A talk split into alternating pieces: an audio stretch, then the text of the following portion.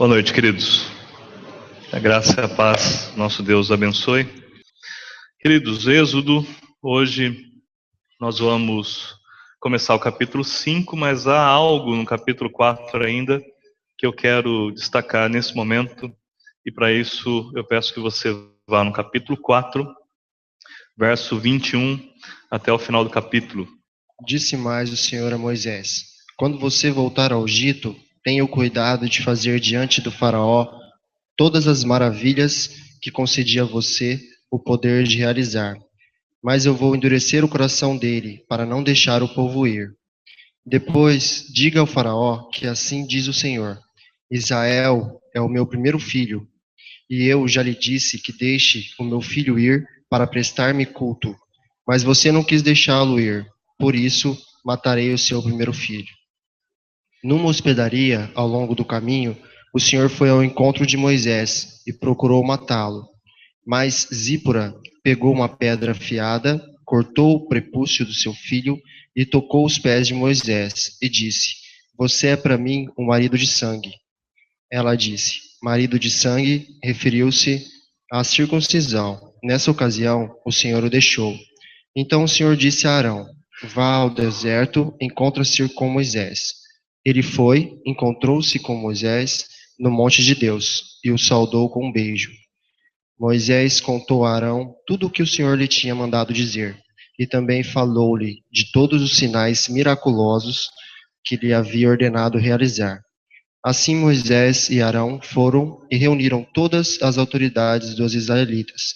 E Arão lhes contou tudo o que o Senhor dissera a Moisés. Em seguida, Moisés também realizou os sinais diante do povo. E eles creram quando o povo soube que o Senhor decidiria vir em auxílio deles e tinha visto a sua opressão, curvou-se em adoração.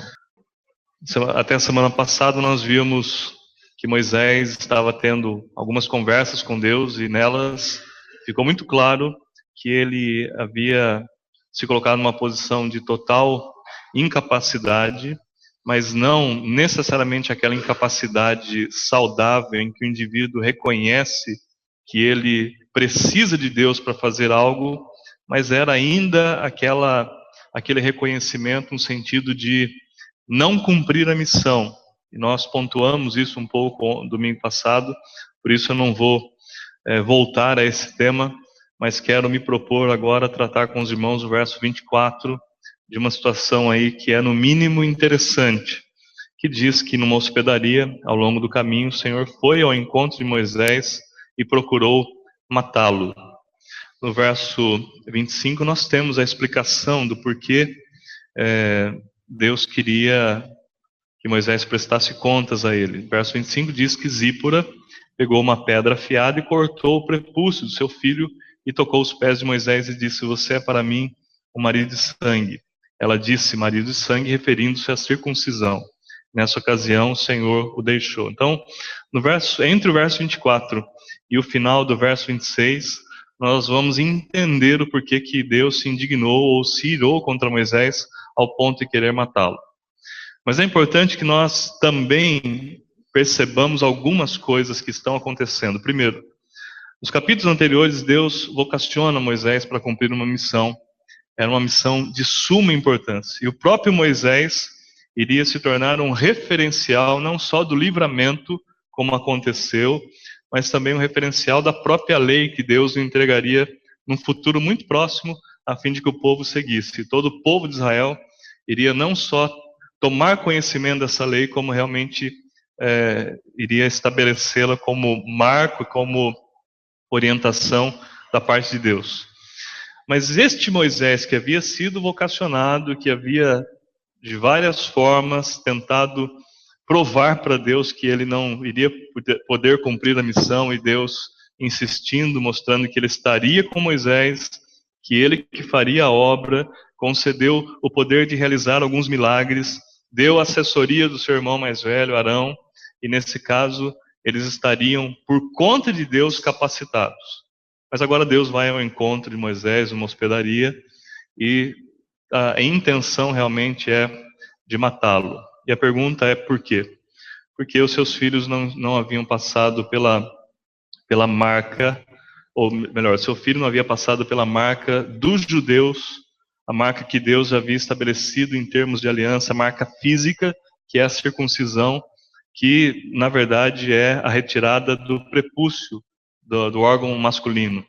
Então, como filho de Moisés não havia passado por esse processo, e Moisés estava agora voltando para o povo de Israel para cumprir o mandato de Deus, para cumprir a ordem de Deus, e ele estava indo já sem observar a aliança. É de se estranhar que o filho de Moisés não houvesse passado por esse processo da circuncisão, porque Moisés sabia muito bem dessa demanda, dessa orientação de Deus em termos de aliança, e o próprio, a própria Zípora era descendente também da família de Abraão. Por isso, o conceito de circuncisão como marca no povo de Israel já era muito bem conhecido e já era seguido há um bom tempo. E nesse caso, Moisés está indo para cumprir uma demanda da aliança de Deus, da aliança que Deus fizera com ele, sem observá-la. Isso para a gente já deve ser algo de muita instrução, de muita orientação. Que nós estamos debaixo de uma aliança também, nós que estamos em Cristo. E Deus leva muito a sério a aliança que ele faz, ao ponto de não voltar atrás, ao ponto de levar a sua promessa até as últimas consequências, cumprindo-as fielmente. E o que Deus exige de nós é o reconhecimento dessa aliança. Na antiga aliança, a marca era a circuncisão no pênis. Na nova aliança, a marca é a circuncisão do coração. Por isso, quando Deus nos chama, e o próprio Senhor Jesus diz que muitos são chamados, mas poucos escolhidos, quando Deus nos chama, Ele nos chama para uma aliança que Ele mesmo estabelece conosco e o que ele exige de nós é que nós obedeçamos, cumpramos essa aliança, pelo menos façamos a nossa parte. E que graças a Deus a nova aliança, ela não é tão complicada. Basta obedecer. A maior dificuldade é vencer o ego, vencer a nós mesmos. Mas Deus leva a sério a sua, aliança com o povo. Eu mencionava também domingo passado ou retrasado que no Novo Testamento nós temos alguns exemplos em que Deus leva muito, muito a sério a sua aliança. Mas eu quero lembrá-los do episódio de Ananias e Safira. Um episódio que acontece dentro da igreja, na reunião dos santos que estão usufruindo a nova aliança. Eles são fulminados ali diante de todas as testemunhas da igreja, a fim de que ficasse como exemplo que o Deus da graça é o mesmo Deus da justiça e que dele não se zomba. Por isso, estar debaixo da graça e usar isso como desculpa para se cometer pecados ou para viver uma vida de libertinagem, isto não passa em branco diante de Deus. Por isso, evidentemente, eu não espero que você queira servir a Deus por medo, mas eu quero exortar você, quero encorajar você a que você ame a Deus a ponto de obedecê-lo por prazer, quebrar-se diante dele por prazer, realmente por amor. Quando a gente ama, a gente é capaz de fazer severos sacrifícios.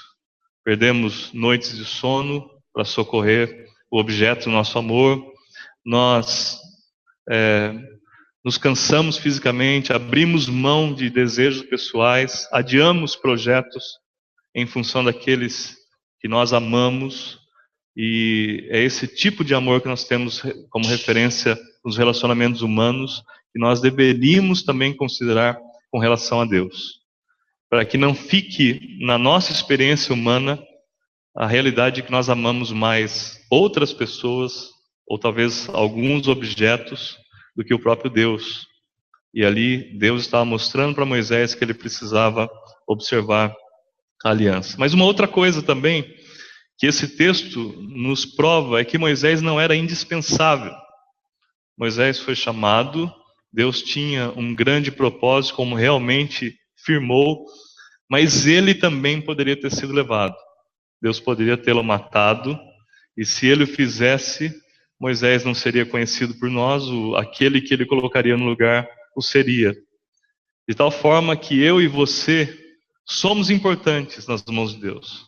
Se você se dispuser, Deus vai usar a sua vida de uma forma que o glorifique, sim. Mas ao mesmo tempo nós não somos indispensáveis.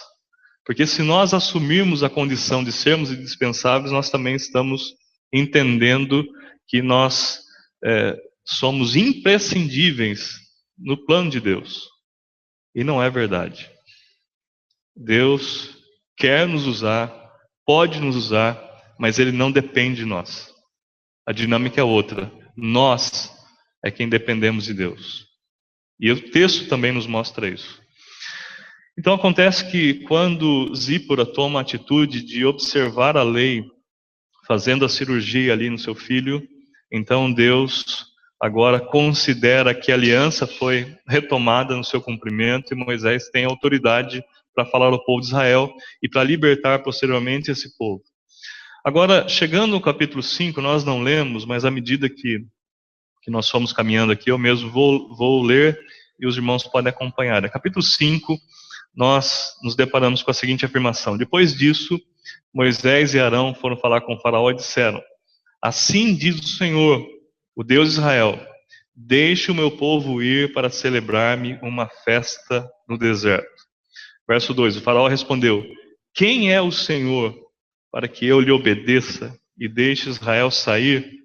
Não conheço o Senhor e não deixarei Israel sair. Verso 3: Eles insistiram: O Deus dos Hebreus veio ao nosso encontro Agora, permite-nos permite caminhar três dias no deserto para oferecer sacrifício ao Senhor, o nosso Deus. Caso contrário, ele nos atingirá com pragas ou com a espada. O que está acontecendo aqui é que Moisés e Arão chegam para o faraó e fazem o seguinte pedido em tom de ordem. Na verdade, é uma ordem. Ele diz assim: Assim diz o Senhor Deus de Israel Deixe o meu povo ir celebrar-me uma festa no deserto. Deus tem todo o direito de reivindicar qualquer coisa, ele sim, porque ele é dono de tudo, ele é o sustentador de todas as coisas, por isso não há nenhuma injustiça quando Deus ordena algo. Ele tem o direito, o poder, a majestade, a glória para fazer exatamente isso. O detalhe é que quando Moisés e Arão chegam para conversar com o Faraó, ele chega diante de alguém que não tinha dúvidas de que era Deus. E o Faraó agora está numa atitude franca de disputar poder com Deus de Israel. E a primeira coisa que acontece que vai colaborar para a ira do Faraó é a fórmula profética que Moisés e Arão usam quando dizem assim diz o Senhor. E se você tiver a curiosidade de continuar lendo a sua Bíblia, o Antigo Testamento em particular, você vai encontrar muitas vezes essa fórmula ao ponto de ter sido considerada assim, fórmula profética. Assim diz o Senhor. O equivalente contemporâneo aí, talvez seria o Senhor me revelou. Diante de fórmulas como essa, a pessoa quando ouve algo dessa natureza, ela fica quase que impossibilidade de reagir, porque afinal de contas, se assim diz o Senhor, ou se Deus revelou algo, dificilmente eu teria condições de refutar essa afirmação. E aí, um alerta de cuidado que nós devemos ter nos tempos de hoje, quando encontramos pessoas que querem impor uma autoridade que, na verdade, não necessariamente tem apoio bíblico. O texto de Hebreus, ele começa deixando muito claro que hoje a base da nossa fé, a base da nossa obediência e a base do nosso serviço a Deus, bem como o nosso relacionamento com ele, está nas coisas reveladas por meio de Cristo. Tendo Deus falado aos nossos pais pelos profetas de muitas formas, antigamente, nos últimos tempos, nos falou por meio do Filho, a quem constituiu o herdeiro de todas as coisas, o vértice de todas as coisas. É em Cristo que se resume toda a lei. Por isso, hoje nós ouvimos a Cristo, a Sua palavra. Não precisamos de autoridade ou de uma revelação extra palavra, porque toda autoridade contida na palavra é muito mais do que suficiente para as nossas vidas. É importante que digamos isso. Feita essa observação, voltemos ao contexto de Moisés e Arão conversando com o Faraó. Assim diz o Senhor, o Deus de Israel. E agora, algo interessante é como o Faraó olhava para Israel. Como é que o Faraó considerava Israel? Como um bando de escravos, de valor muito inferior aos próprios egípcios. Por isso, como é que eu posso ouvir um Deus que é Deus dos escravos e que estão escravizados aqui pelo meu poder, pela minha autoridade e pela minha então imposição pessoal. Então tem o seu coração endurecido porque ele ouve a notícia de quem estava dando aquela ordem era o Deus dos escravos. E o texto continua dizendo que Deus é muito claro a falar: deixa o meu povo ir. Outro erro supostamente o faraó detectou na fala de Moisés. Como assim, meu povo? Esse povo é meu. Esse povo pertence a mim. São Como que esse Deus pode dizer que esse povo pertence a ele?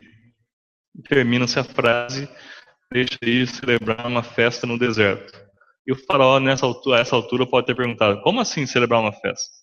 Esse povo que está aqui debaixo da, da minha autoridade nunca me deu um churrasco, nunca fez uma sessão de pizza para mim, nunca me deram uma festa. Como assim vão sair para o deserto para fazer festa para esse Deus? Que história é essa?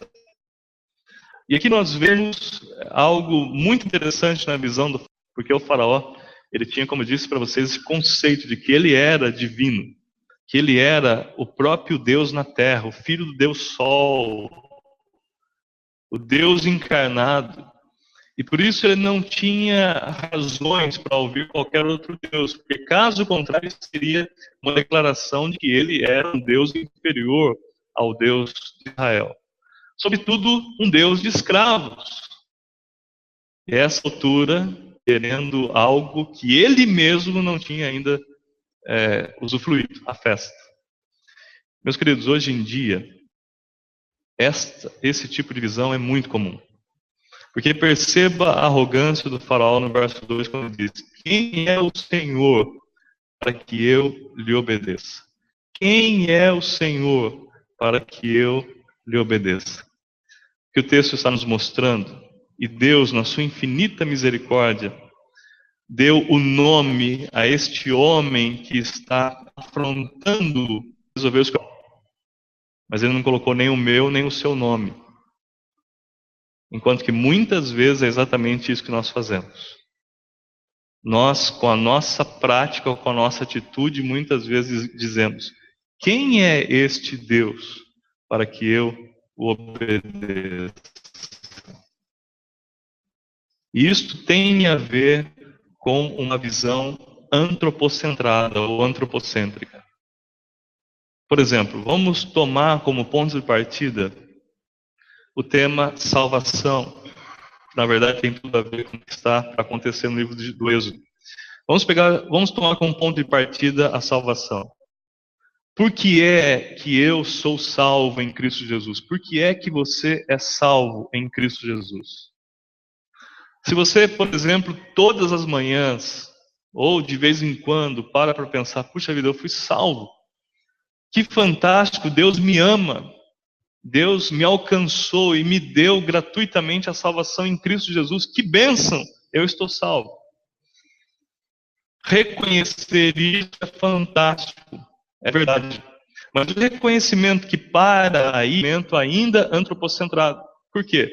Porque se eu olho para a salvação que Deus me dá como um fim em si mesmo, e deixa eu fazer uma brincadeira, ou um fim em mim mesmo, eu com isso estou dizendo para Deus: olha, Senhor, o Senhor é muito bom, o Senhor me salvou, o Senhor fez a coisa certa. Eu estou feliz com isso porque o Senhor fez a coisa certa, me salvou. A visão antropocêntrica resume o projeto de Deus na, na, vida do indivíduo e não vai além. No entanto, quando nós olhamos para exemplos como o de José, que é o final do livro do Gênesis, ele diz assim: Puxa vida, agora estou entendendo. Vocês, meus irmãos, tentaram um mal contra mim e eu passei um bom tempo realmente achando que vocês tinham sido bem-sucedidos no mal contra mim. Mas agora eu vejo, permitiu o que ele permitiu para que se visse o que se vê hoje aqui, a salvação e a preservação dessa muita gente. José não tinha uma visão antropocêntrica. Ele tinha uma visão teocêntrica, porque ele conseguiu perceber que a sua vida era parte de um projeto maior de Deus. Ele conseguiu perceber que a salvação dele não era um fim em si mesmo, mas era o início de algo muito maior, algo fantástico, que era a preservação de outras tantas vidas. Eu dizia ainda há pouco que Moisés não era indispensável. Eu e você não somos indispensáveis. Mas Deus nos dá um privilégio maravilhoso de servi-lo. E servi-lo por amor, por gratidão, por prazer, não para conquistar aquilo que não podemos conquistar, mas pelo fato de Cristo ter conquistado por nós. Estava imbuído de uma visão antropocêntrica, porque ele realmente se sentia no centro de todas as coisas. E você olha para a sua salvação como sendo tudo que deveria acontecer, você está ainda numa visão antropocêntrica. Não basta reconhecer que Deus te salvou, que Cristo te salva. Você tem que dar continuidade à sequência do projeto que Deus tem para a sua vida. Eu não sei o que Deus fará da minha vida, não sei o que Deus fará da vida dos irmãos, mas o meu sonho é que eu possa partir para a eternidade tendo influenciado o maior número possível de vidas que eu puder. Este deve ser o sonho de cada um de nós. Nós estamos falando de missões, estamos encerrando a campanha de missões. Eu louvo a Deus porque a nossa igreja, apesar de pequena, ela é uma igreja missionária. Tem vivido missões todos os dias. Eu louvo a Deus por isso. Quando oramos e quando enviamos recursos, isso é fantástico. Poder dizer que, olha, não sei como Deus levanta tanto recurso em uma igreja tão pequena,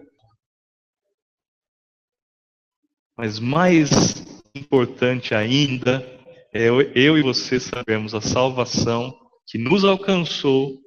Ela é tão abundante que ela não pode se resumir a mim, ela não pode ser retida em mim.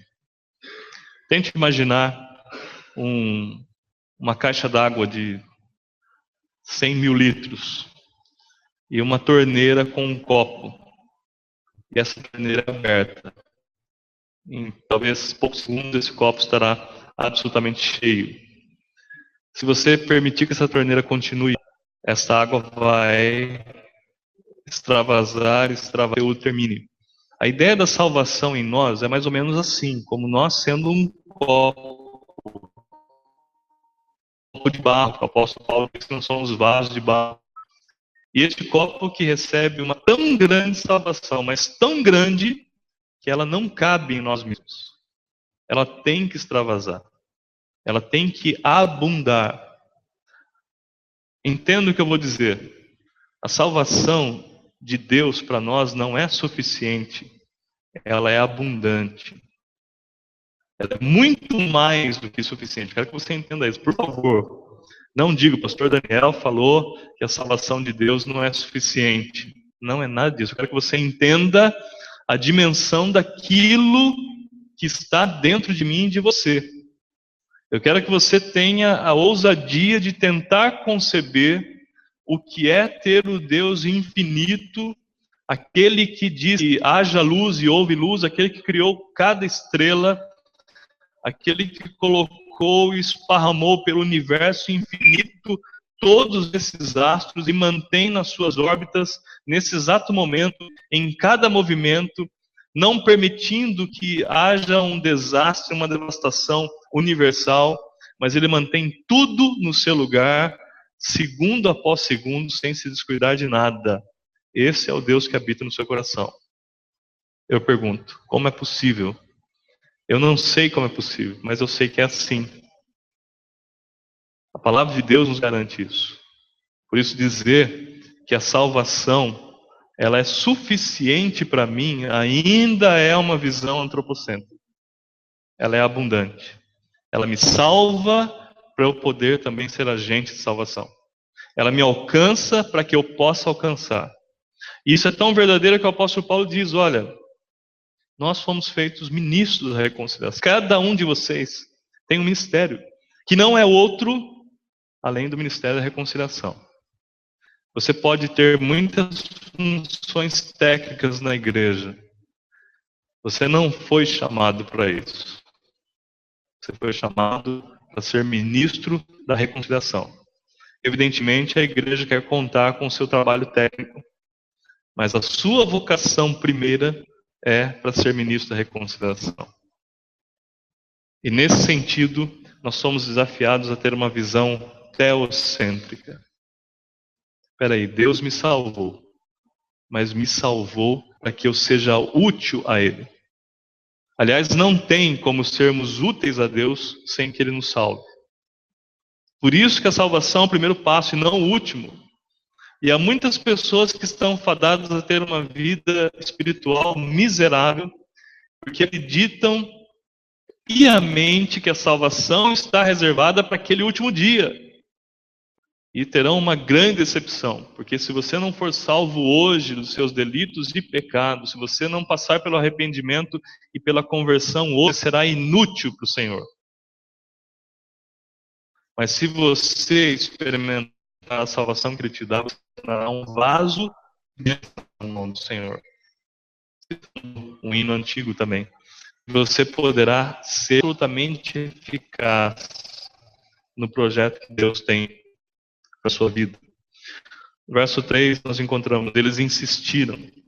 O Deus dos Hebreus veio ao nosso encontro. Agora permite-nos caminhar três dias no deserto para oferecer sacrifícios ao Senhor, o nosso Deus. Caso contrário, ele nos atingirá com pragas e com espada.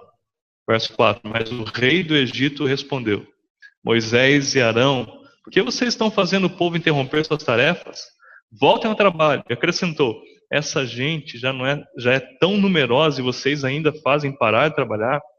No mesmo dia, o faraó deu a seguinte ordem aos, fe aos feitores e capazes responsáveis pelo povo: não forneçam mais ao povo para fazer tijolos, como faziam antes. Eles que tratem de juntar palha, mas exigem, exijam que continuem a fazer a mesma quantidade de tijolos. Não reduzam a cota. São preguiçosos e por isso estão clamando. Iremos oferecer sacrifício ao nosso Deus. Aumentem a carga de trabalho dessa gente para que cumpram suas tarefas e não deem atenção a mentiras. Entre as conclusões equivocadas que o faraó chegou, uma delas é que o povo era preguiçoso e desocupado por isso estava perdendo tempo pensando em temas como esse, do livramento, por exemplo. Como é atual esse tipo de afirmação? Como as pessoas dizem, esse povo que só pensa em Deus, só pensa nas coisas de Deus, só pensa em igreja, isso, aquilo, outro, tudo louco, perdendo tempo, Vai trabalhar, isso é preguiça, por isso que vocês ficam perdendo tempo pensando nessas coisas. Parar uma quarta-feira à noite para ir é, participar de um culto, tem tanta coisa mais produtiva e relevante para fazer. O faraó não tinha dúvidas que era preguiça parar para aplicar tempo às coisas de Deus. E muitas vezes, infelizmente, nós vemos no seio da igreja muitas pessoas com esse mesmo tipo de visão, com esse mesmo tipo de percepção, que não se envolvem com as coisas de Deus, porque coisas supostamente mais importantes para fazer. Qualquer coisa que não seja Deus é irrelevante. Qualquer atividade que não glorifique a Deus é inútil. Mas qualquer atividade, por menor que seja, não será vã se for feita no Senhor. Essa é uma das garantias que o apóstolo Paulo, por exemplo, faz questão de mencionar aos irmãos em Corinto. O vosso trabalho não é vão no Senhor. Uma oração, uma palavra, um apoio, qualquer coisa que façamos para o Senhor não passará desapercebido. E a pergunta que eu quero fazer para caminhar e encerrando aqui a palavra hoje é: qual que é a percepção que nós temos de Deus? Nós vemos que Moisés, que era um camarada que havia crescido conhecendo as coisas de Deus, que havia tido contato com, com esse tema, que conhecia muito bem o seu povo, pelo menos do ponto de vista é, intelectual, ele sabia do povo hebreu, sabia da crença dos hebreus quando ele ainda estava no palácio lá no Egito. Até que diz o texto que ele sai para ver como estavam seus irmãos, aí ele tem um choque de realidade, ele percebe que acontecia. E muitas vezes é o que acontece com os nossos filhos, com aqueles que crescem na igreja, que muitas vezes precisam de um choque cultural, inclusive, para perceber o que está acontecendo no mundo. Por um lado, a internet e as mídias, de modo geral, acabam dando uma, uma contribuição importante para os nossos filhos que são postos diante de temas tão importantes. Meus queridos, quando eu tinha 10, 12 anos, eu não lembro de falar de política. Meu papo era outro, minha conversa era outra. Eu falava de futebol, eu falava de esconde-esconde. Aliás, eu me lembro de ter brincado de esconde-esconde, acho que até aos 15 anos. Toda noite a gente reunia uma turma lá, às vezes dava 40, 50 crianças. Para a gente era uma delícia ver aquele bando correndo nas ruas. Eu não tenho nem pensar no que os adultos pensavam, né? Ah, na hora do, do jornal tal, mas a gente corria lá, subia nas casas abandonadas lá, é, caía do telhado, era uma farra o tempo todo. A minha conversa era outra. Hoje eu vejo Jonas, o Timóteo falando de Dilma, de corrupção, de que a coisa está complicada. Aí, de vez em quando, a gente pergunta: o que está preocupado? Eu já contei para os irmãos, né? Uma vez o Timóteo começou lá os prantos chorando. Contei isso para vocês já? Aí estava lá os prantos chorando. Filho, o que, que foi? A minha vida é muito difícil. Filho, como que uma vida de uma criança de 9 anos pode ser tão difícil? O que está acontecendo? Eu já pensei que tivesse acontecido muito sério. Rapaz, a gente tem escola, tem tarefa, tem isso. Filho, que vida dura você tem. Mas persevere, persevere, você vai, você vai vencer, Deus vai te dar a vitória. Basta você perseverar. Meus queridos, hoje em dia as crianças estão em contato com temas muito importantes o que talvez é, de um choque de, de cultura ou de realidade, como o que Moisés aparentemente teve quando saiu e viu a realidade do povo. E aí nós percebemos todo o processo que graciosamente Deus usa na vida de Moisés até que ele pudesse cumprir o propósito, seu chamado.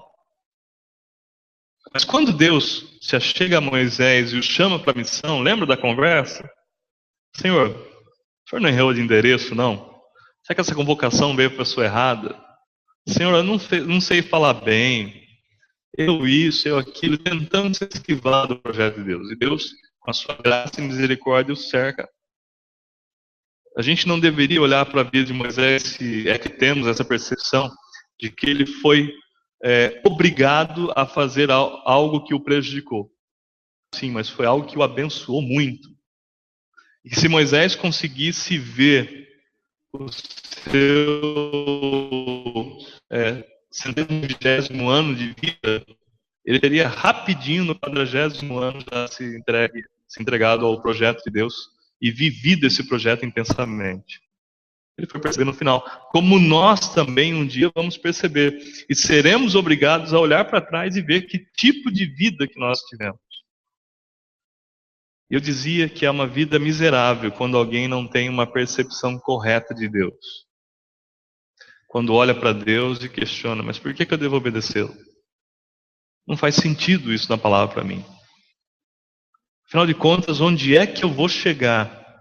Entregando a minha vida, entregando meu talento, entregando a minha capacidade, o pior, entregando o meu recurso financeiro para as coisas de Deus. Meus queridos, eu gosto muito de pensar que cada centavo investido no reino de Deus é algo que vai literalmente causar uma grande diferença na eternidade. O Senhor Jesus fez questão de pontuar coisas desse tipo, como aquela viúva pobre que deu aquelas moedinhas e era tudo que ela tinha. E o que essa mulher não viu na eternidade por conta do grande amor que ela teve? O que ela não serviu em termos de exemplo para nós hoje, de que investir o valor de uma pizza para você mandar uma Bíblia para a China, você pode estar salvando famílias inteiras por conta dessa atividade. Dizer que comer uma pizza, uma gostosa pizza de calabresa ou portuguesa, é mais importante que salvar uma vida ou uma família inteira, é soar para a gente como loucura. Volto a dizer, não deixe comer pizza, mas não deixe enviar a Bíblia para a China, não deixe investir no reino. Entenda quais são as coisas realmente importantes. Como é que nós temos visto Deus? Como aquele cartão de crédito sem prazo de validade e sem limite para gastar? Aquele cartão de crédito que a gente vai só usando, usando, usando, vai sacando, sacando, sacando, se aproveitando da bondade e da graça de Deus. E não percebemos que quando nós estamos só é, sugando, sugando, sugando, nós estamos perdendo muito. Porque quando nós retemos aquilo que não teríamos condições para reter, nós quando você tem a bênção de ser de Cristo e não se preocupa em compartilhar com outros, você está perdendo muito o investimento eterno. E você está sendo, inclusive, responsável por outras vidas que ainda não estão usufruindo da mesma bênção que você tem. É disso que trata o texto. E Moisés começa a ser o homem que vai ser usado por Deus, não porque ele estava feliz da vida, falando com o faraó. Não pense que quando Moisés encontrou seu irmão mais velho, Arão, e eles vão para o Egito para falar com o faraó, eles vieram de mão dadas, pulando, de alegria, cantando pelo caminho. Porque não é nada disso. Moisés veio contrariado mesmo. Ele foi porque opção. Mas o que ele fez, ou o que Deus fez por meio das mãos de Moisés, é algo que ele vai ter uma eternidade inteira para louvar e agradecer a Deus. Senhor, obrigado, porque na minha teimosia, na minha cabeça dura, o Senhor ministrou, agiu e me usou. Obrigado, porque se eu me tornei o homem que eu fui, foi porque o Senhor cumpriu aquela promessa que fez no primeiro dia que nós conversamos. Eu estarei com você. Eu sou o seu Deus. Eu sou o Deus de Abraão, o Deus de Isaac, o Deus de Jacó, e eu sou o seu Deus. Como é que nós temos olhado para Deus? Qual é a percepção que nós temos de Deus? Eu vejo com muita tristeza, apenas conversando no âmbito intelectual, teológico de Deus, a respeito de Deus. Falando do que é, do que não é, do que pode ser, do que não pode ser, de como o tema de salvação se dá ou não se dá. E eu vejo muita gente tendo conversas que, em muitos contextos, são importantes, sim. Mas elas não são a primeira coisa. A primeira coisa é no meu coração o que o Senhor representa para mim. O que ele significa para mim. Estou convencido de que enquanto eu não olhar para Deus como sendo o meu absolutamente tudo, então haverá aspectos na minha vida que não valerão a pena ainda. E se você tem aspectos na sua vida que você identifica como não valendo a pena, é porque Deus ainda não é absolutamente tudo para você. No dia que for as coisas da sua vida, todas elas serão absolutamente relevantes. Acredite nisso, porque é assim. Eu vim para que tenham vida e vida em abundância. Entre muitos significados dessa palavra de Jesus, você pode considerar um: a retirada de coisas supérfluas e a inserção de coisas relevantes. A retirada de coisas efêmeras por coisas eternas. A morte de uma vida egoísta para uma vida totalmente voltada para Deus e para o próximo. Isso faz a diferença. Que a nossa visão de Deus seja: Tu és o Deus Altíssimo, o meu, o meu Salvador, a quem eu tenho prazer de servir enquanto viver e ter a alegria de, de servir por toda a eternidade. Tu és o Deus soberano, que mesmo que num primeiro momento eu não tenha prazer de te obedecer, eu ainda vou te obedecer por quem tu és, e não pelo que eu quero. Ainda que me doa obedecê-lo, eu vou obedecê-lo, porque não há nada melhor para fazer. Meus queridos, quando essas forem as nossas declarações sinceras para Deus, sabe uma coisa? Tudo estará bem. Você estará no passo mais próximo da glorificação. Quando isso for verdade absoluta na sua vida. Amém? Amém, meus irmãos?